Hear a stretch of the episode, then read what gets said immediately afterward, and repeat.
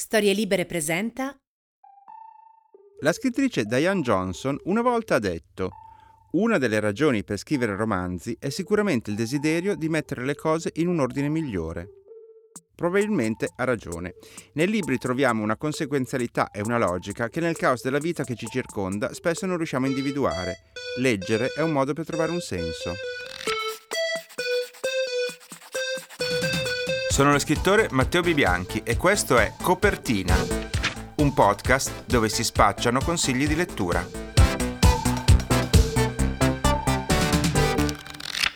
Oggi comincio con un appello rivolto proprio agli ascoltatori. Perché non mi riferite mai le reazioni ai libri che consigliamo? Mi spiego. Ogni volta che esce una nuova puntata vengo taggato su Twitter e su Instagram, magari ricevo complimenti o leggo che il podcast viene recensito e consigliato in giro. Molto bene. Eppure pochissimi, praticamente nessuno in questi mesi mi ha mai scritto per dirmi ho letto questo libro che avete consigliato, mi è piaciuto, mi ha fatto schifo, l'ho adorato o che altro. Non siate timidi e non siate pigri. Scrivetemi nello spazio commenti sul sito di storielibere.fm, sul mio sito matteobb.com o su Instagram, Twitter e Facebook dove mi trovate col nome Matteo Bibianchi. Mi raccomando, aspetto un po' di feedback e con questo veniamo alle mie Letture in corso. Qualche giorno fa ero in metropolitana che leggevo un libro e ho ricevuto un messaggio che mi avvisava che erano stati assegnati premi Nobel per la letteratura. Premi al plurale, come saprete erano due perché l'anno scorso non era avvenuta l'attribuzione. Con mio stupore, uno dei Nobel è andato all'autrice polacca che stavo leggendo proprio in quel momento. In decenni come lettore non mi era mai successa una simile coincidenza e vi assicuro che è una strana sensazione. Raramente mi sono sentito così sul pezzo proprio come in quell'attimo. Quindi non posso esimermi dall'aprire la rubrica delle mie letture in corso con questo libro, I vagabondi di Olga Tokarkuz. Non, non, so il polacco, quindi non so esattamente come si pronuncia il suo nome. Anzi, aspetta, lo chiedo a una mia amica dall'incredibile nome vero di Anna Buffa, di padre italiano e madre polacca. Lei sa dirmelo di certo si pronuncia Olga Tokarczuk. Ecco, adesso l'avete imparato anche voi. Vedete che ascoltare copertina serve? Farete un figurone nei dibattiti letterari. I Vagabondi è pubblicato in Italia da Bonpiani nella traduzione di Barbara Delfino ed è un libro straordinario perché esce da qualsiasi definizione. È un libro di micronarrazioni, composto da una miriade di frammenti fra riflessioni, ricordi racconti brevi. All'apparenza non c'è un senso o un ordine di lettura, assomiglia più a un'enciclopedia che a un romanzo e come tale può essere anche consultato in modo sporadico. Lo so, detto così non avete capito nulla o quasi, ma parte del fascino di quest'opera anomala sta nel fatto che è più facile da leggere che da spiegare.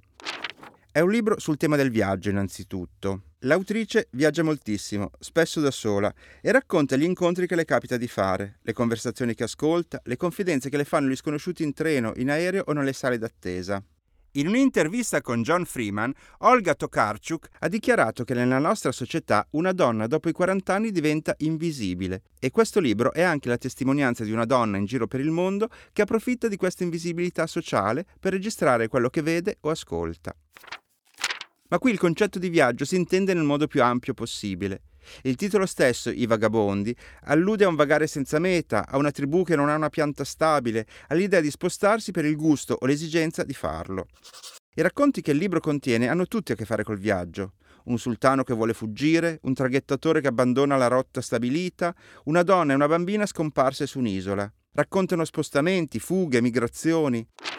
Accanto a questo ci sono le riflessioni dell'autrice, brevi flash di poche righe, una pagina al massimo, che contengono aneddoti personali, curiosità scientifiche e resoconti.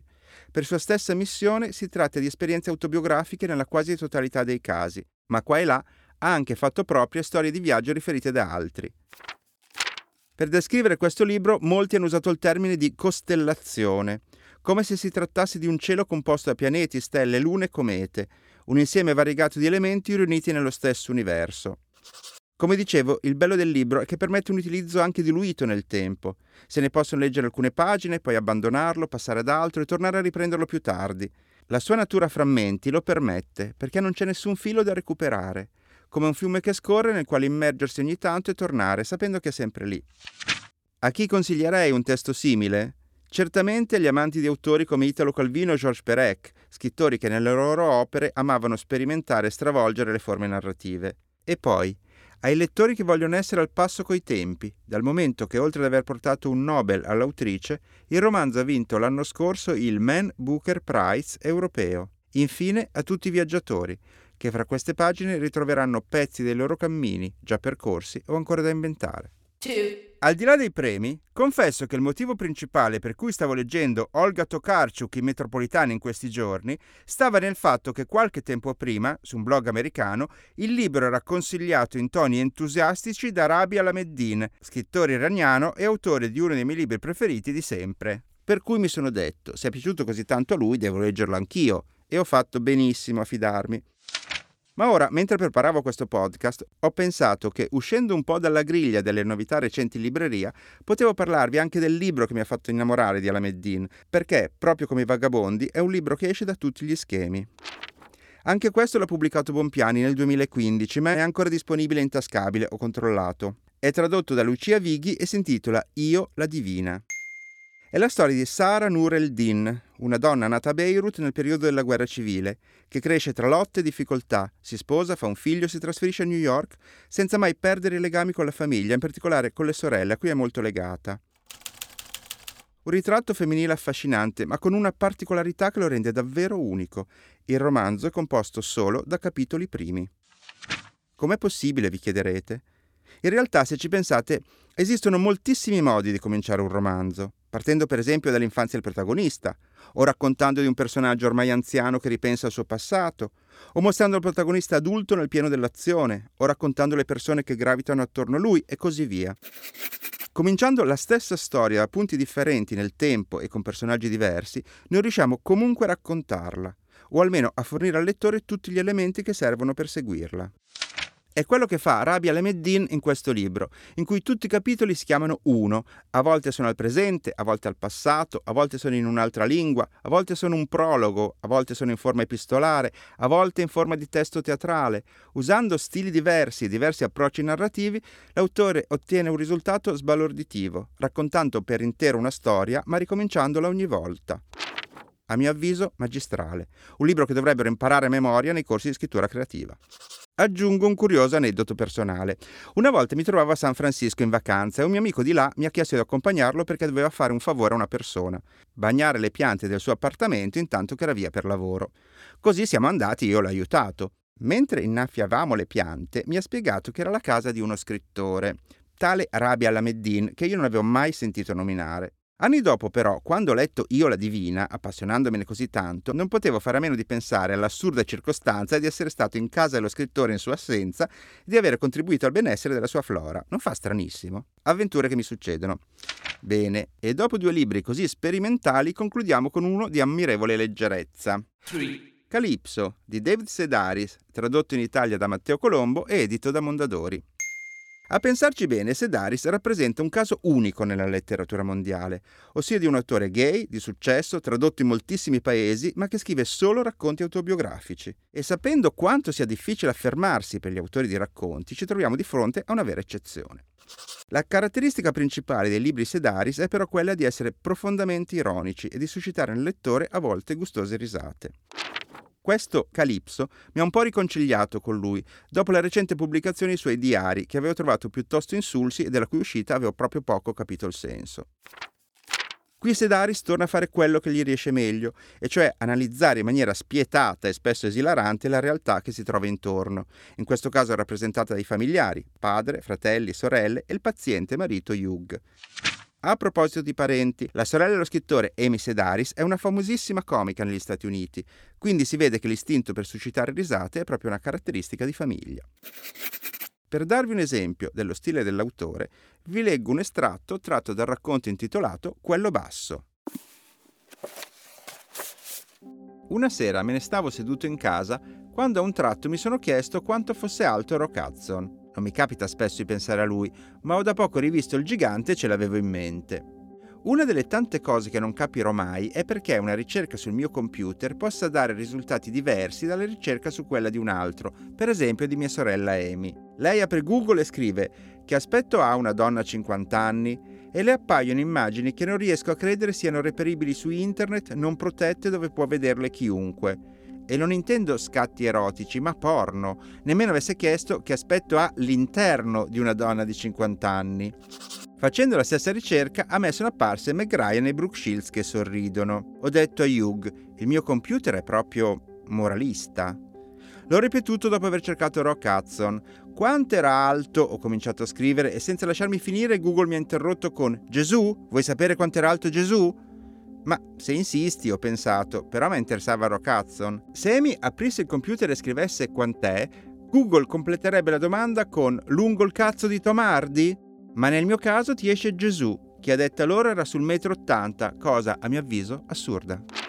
Ecco, non so a voi, ma a me questo attacco ha fatto ridere tantissimo. E dopo tutto questo mio sproloquio, i miei ascoltatori abituali sanno che è venuto il momento di dare la parola ai librai. O forse no? Scopriamolo insieme all'insegna del motto Fidati di chi ne sa.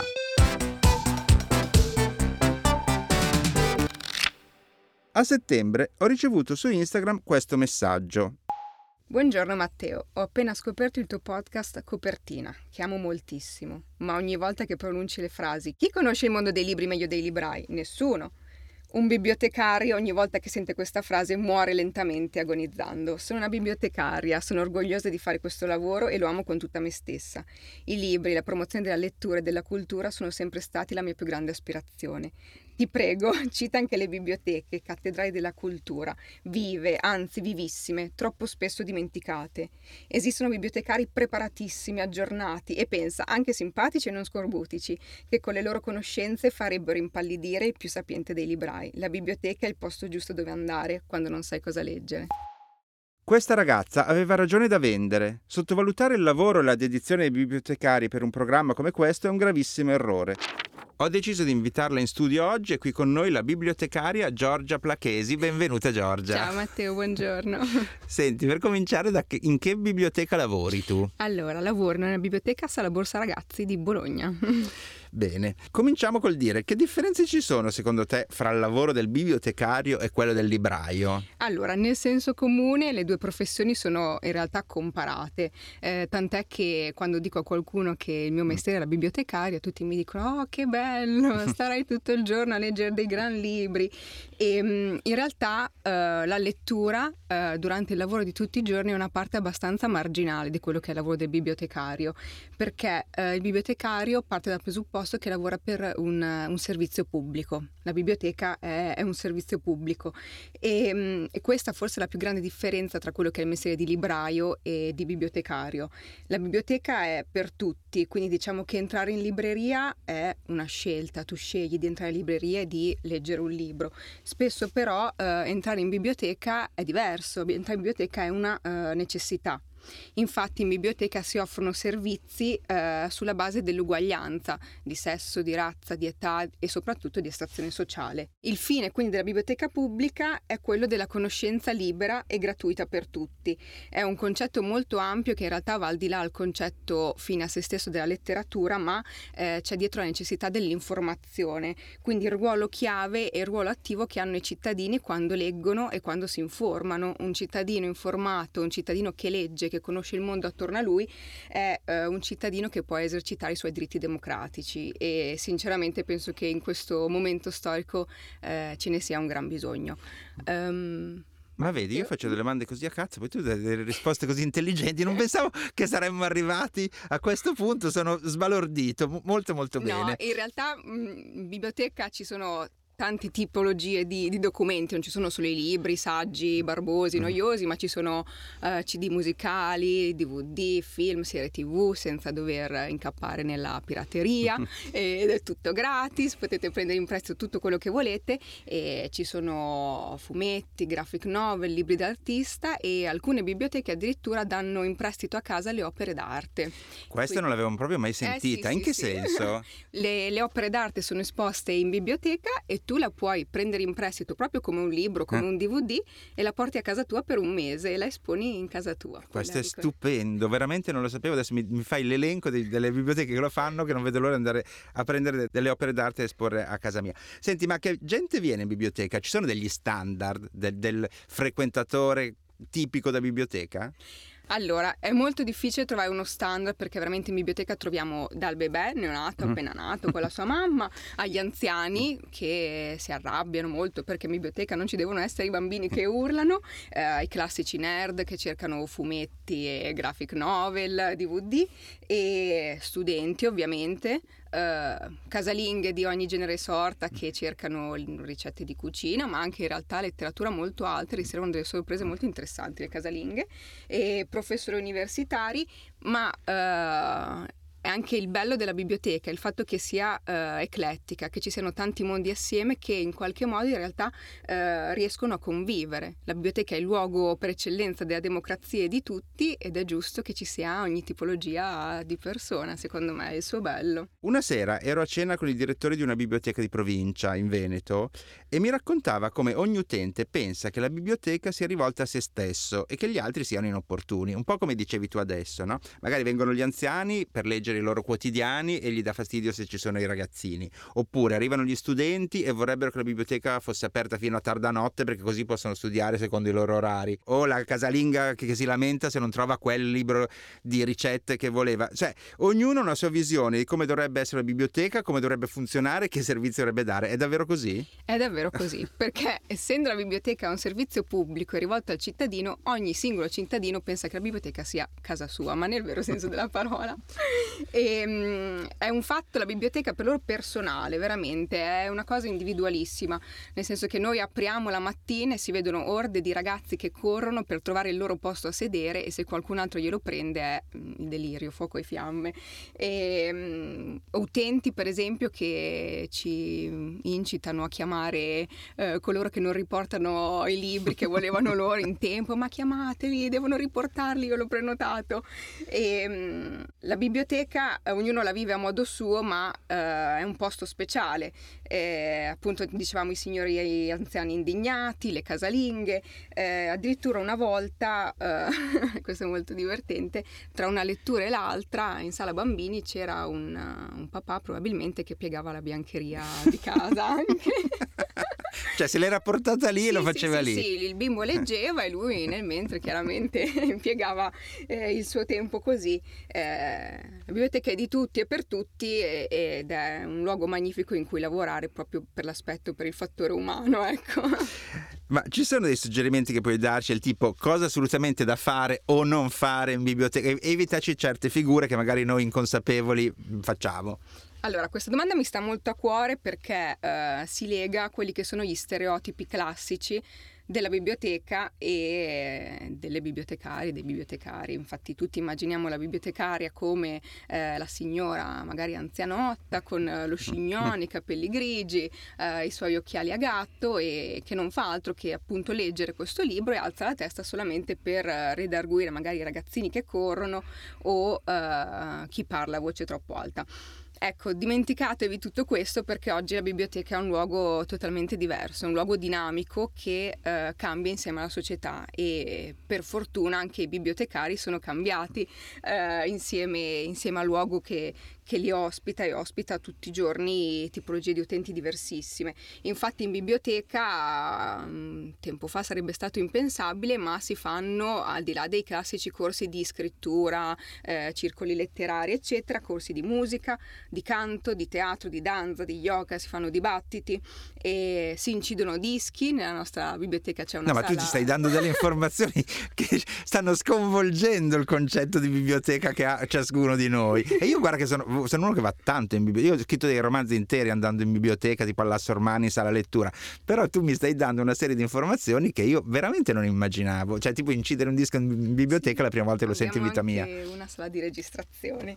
È un luogo appunto di, di incontro. Il mio animo è un po' bacchettone, però ogni tanto esce e devo fare un appello. Vi prego, non, non usate i cellulari. Lasciateli giù almeno per, per qualche ora o perlomeno siate magnanimi e non fateci ascoltare tutti i litigi con i vostri fidanzati mariti oppure i resoconti delle vostre serate appuntamenti e uh, gli evidenziatori vi prego buttateli non usateli mai più non sottolineate i libri e um, Perché c'è qualcuno che lo fa, in tanti eh, lo fanno. Sì. chiaramente sì, sì, sì. E, mm, una cosa da fare assolutamente è eh, vagare tra gli scaffali, eh, senza la, la minima idea di cosa si sta cercando e fidatevi di me, rimarrete sorpresi. Allora, fidiamoci di te e noi chiediamo sempre ai librai ospiti di consigliare dei libri, ma immagino che in una biblioteca succeda forse ancora più spesso che arrivi, eh, arrivino appunto gli utenti a chiedere ma mi consigli cosa leggere oppure ho letto questo, mi è piaciuto, c'è qualcosa di simile, insomma, voi lo fate un po' più di professione, quello immagino di consigliare i libri. Sì, eh, capita tutti i giorni e gli utenti sono esigentissimi, quindi noi dobbiamo essere sempre preparati su ogni novità letteraria che va, non so, dal- dalla rivista giornalistica da parrucchiera fino alla più alta letteratura o saggistica di filosofia. È un mestiere molto stimolante in realtà perché devi continuamente usare il cervello e ehm, avere tantissime informazioni che, che devi usare poi in un contesto eh, vis-à-vis con, con un utente. Eh, ci sono richieste stranissime che vanno dalle richieste più temute dai bibliotecari, che la classica è la richiesta copertina. Cioè? La richiesta copertina eh, inizia più o meno così: Buongiorno, eh, una signora magari di mezza età. Qualche tempo fa, poi scopri che qualche tempo fa è un lasso di tempo che va tra la metà degli anni 70 all'inizio dei 2000, ho letto un libro.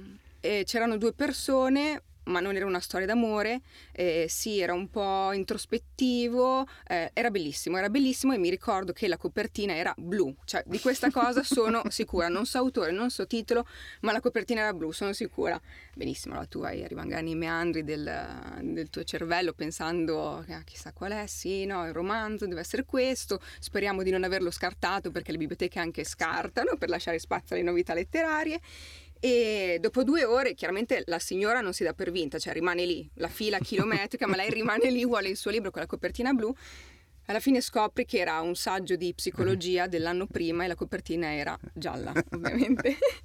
E, oppure libri un po' rivisitati, e, tipo cercavo il gabbiano Jonathan Listerin, Mm, sì, sì. il mastino di Basketville, il barone rampicante, quello che poi capiteranno anche, anche ai librai. Però la cosa interessante è che uno entra in biblioteca non solo cercando libri, ma cercando proprio informazioni. E quindi ci rivolgono le domande più di strada, tipo mm, dove andare a mangiare stasera, Po- puoi anche per piacere chiamare tu dal telefono della biblioteca e prenotare, eh, cerco una babysitter per mio figlio, un hotel che costa poco a Bologna, cose sì, veramente fantastiche, divertentissime.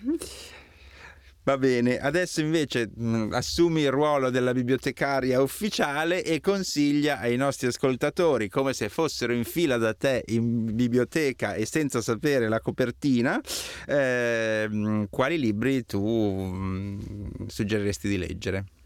Allora, ho deciso di portare tre libri eh, molto diversi tra loro perché sta un po' nel, nel senso del, del mio mestiere. Io non so mai chi ho davanti e devo saper consigliare tanti libri diversi in base anche a- alle esigenze di un utente. Il mio ruolo è quello di rispondere alle sue esigenze.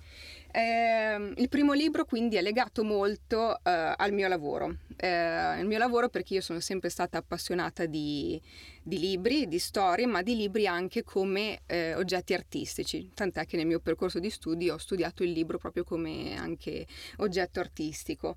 Eh, il libro di cui voglio parlare è Le amiche che vorresti e dove trovarle. Illustrazioni di Fabian Negrin e testi di Beatrice Masini. Eh, potrebbe sembrare il classico libro eh, per promuovere la lettura tra ragazzi e ragazze. In realtà questo libro è una vera e propria scoperta e mm, sono 22 ritratti, ritratti nel vero senso della parola perché eh, ogni personaggio eh, ha il ritratto eh, magistrale del bravissimo illustratore Fabian Negrin.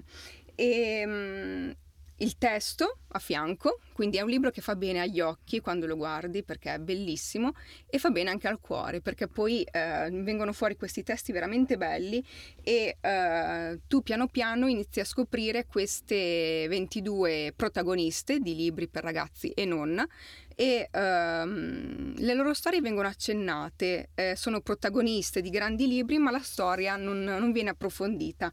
Eh, quindi se non le hai ancora conosciute dici caspita io devo veramente correre ai ripari, leggere questo libro, devo conoscere questa ragazza, questa donna perché potrebbe diventare veramente la mia migliore amica.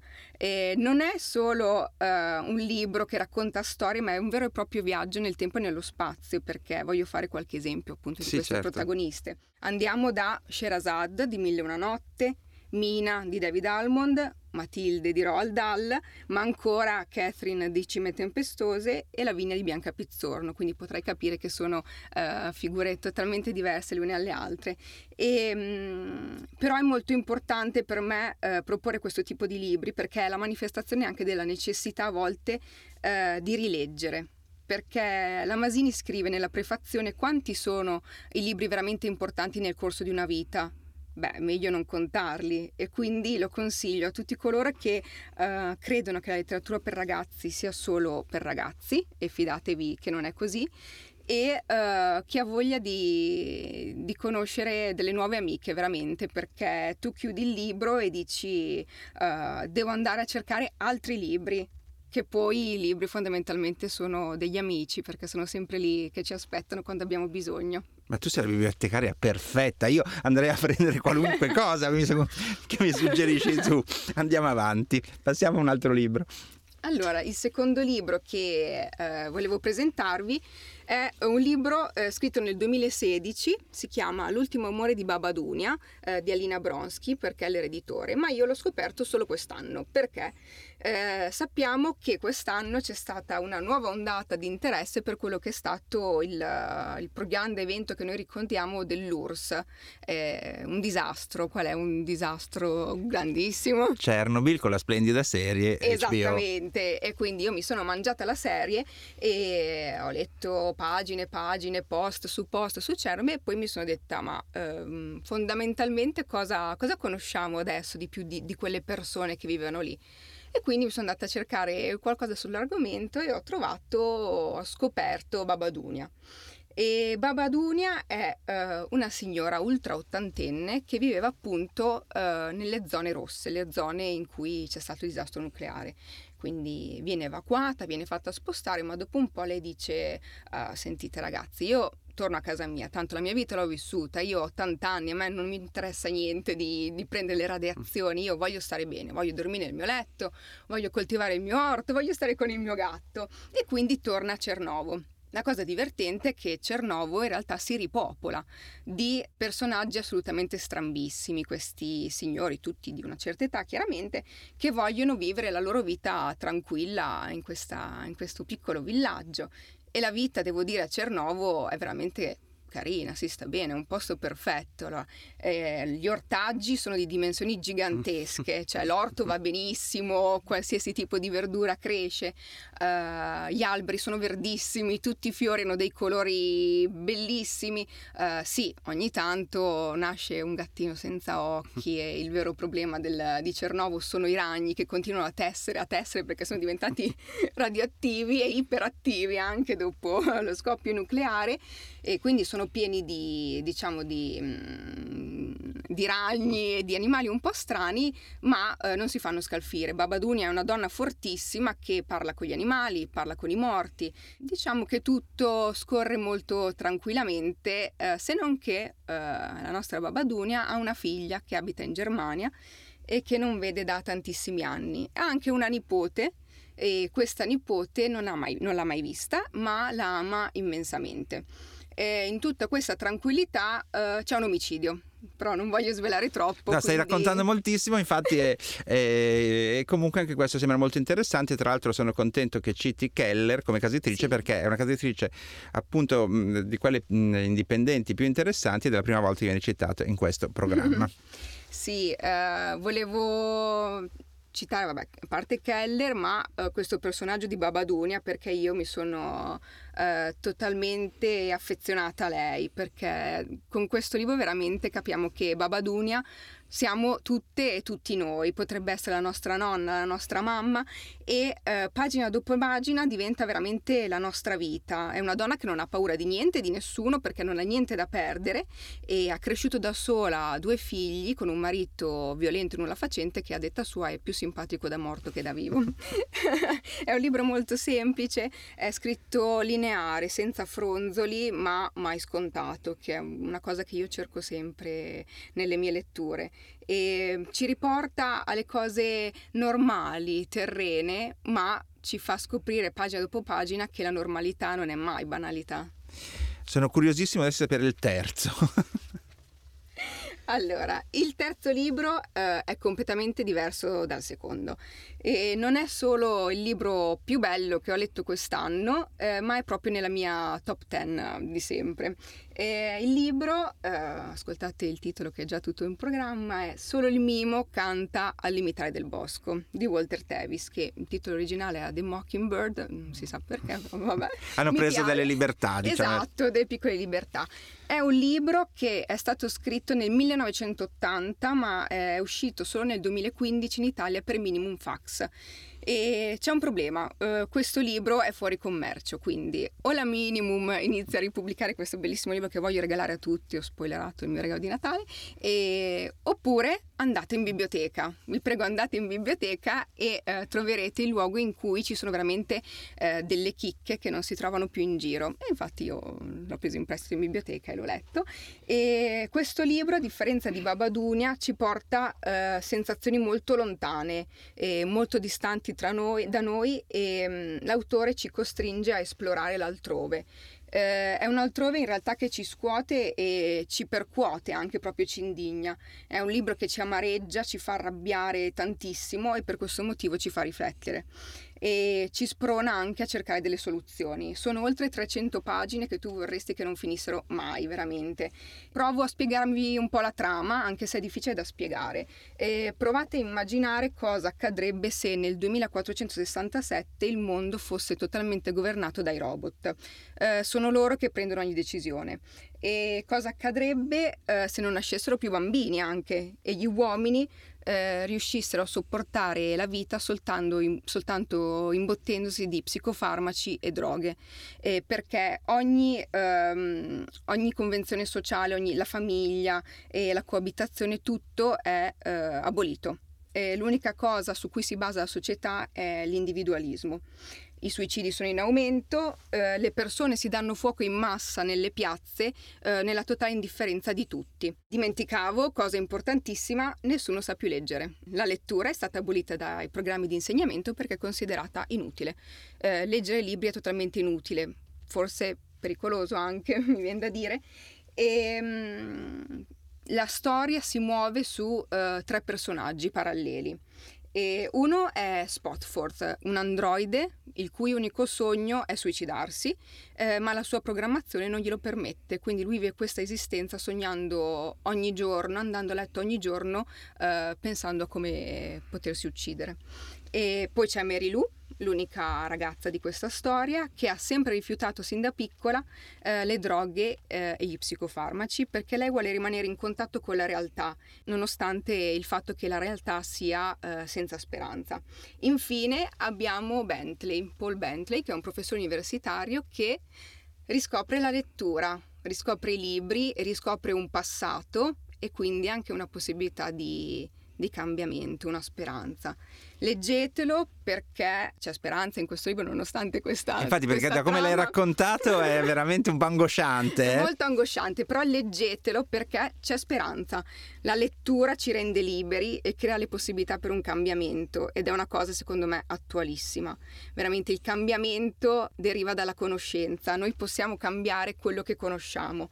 Ci sono tantissimi parallelismi con l'attualità, e quello che eh, sta succedendo adesso nel mondo e per questo ci sprona a riflettere. Sono tre libri che ho incontrato per caso, tutti e tre, e ho pensato che a volte i libri sono come quando incontriamo una persona nuova che pensavamo che mm, non dovesse essere nella nostra vita, non dovesse entrare, ma poi diventa una parte necessaria per noi ed è un po' quello che cerco di fare tutti i giorni con il mio lavoro, cerco di spronare le persone a leggere, leggere bei libri e eh, svegliare le, le, le coscienze, la curiosità e stimolare nuovi mondi da scoprire. E meno male che noi oggi abbiamo incontrato Giorgia perché è stata veramente una miniera di informazioni e anche di entusiasmo. Io credo che uno degli effetti di questo podcast sarà non solo far venire voglia alla gente di, di andare in biblioteca, ma proprio di fare il bibliotecario, perché tu trasmetti questo entusiasmo, questa energia, anche questi proclami che mi sono molto piaciuti, che danno una luce completamente diversa, secondo me, all'idea appunto un po' stereotipata che si ha anche della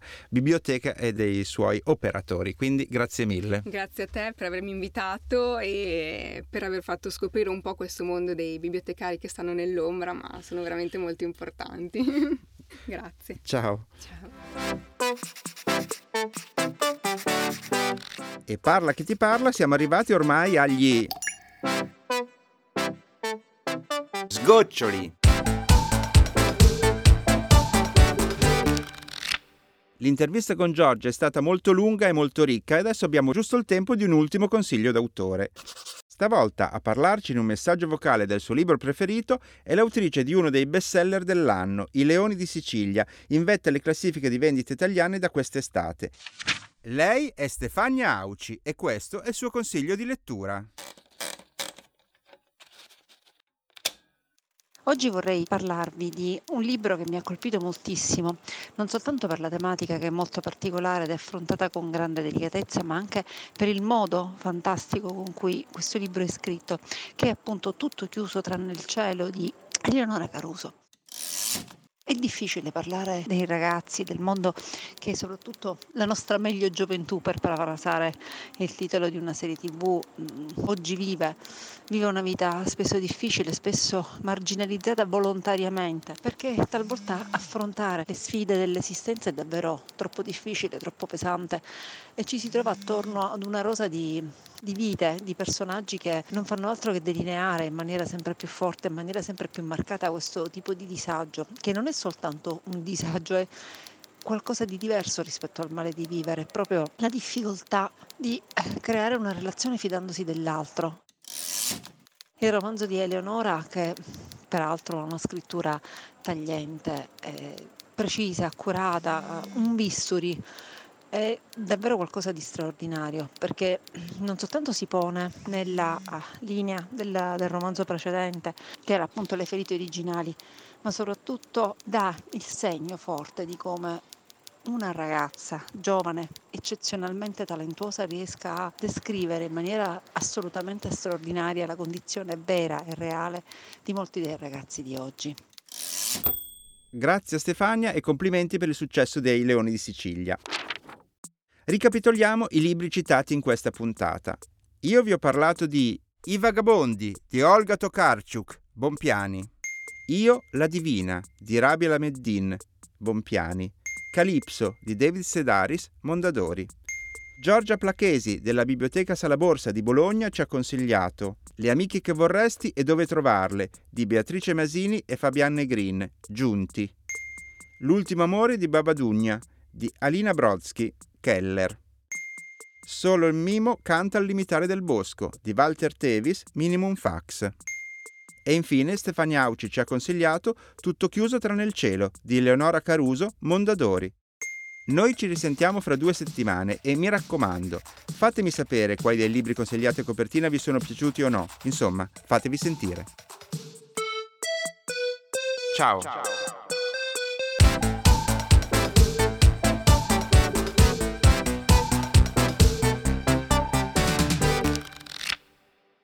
Una produzione storielibere.fm di Gianandrea Cerone e Rossana De Michele.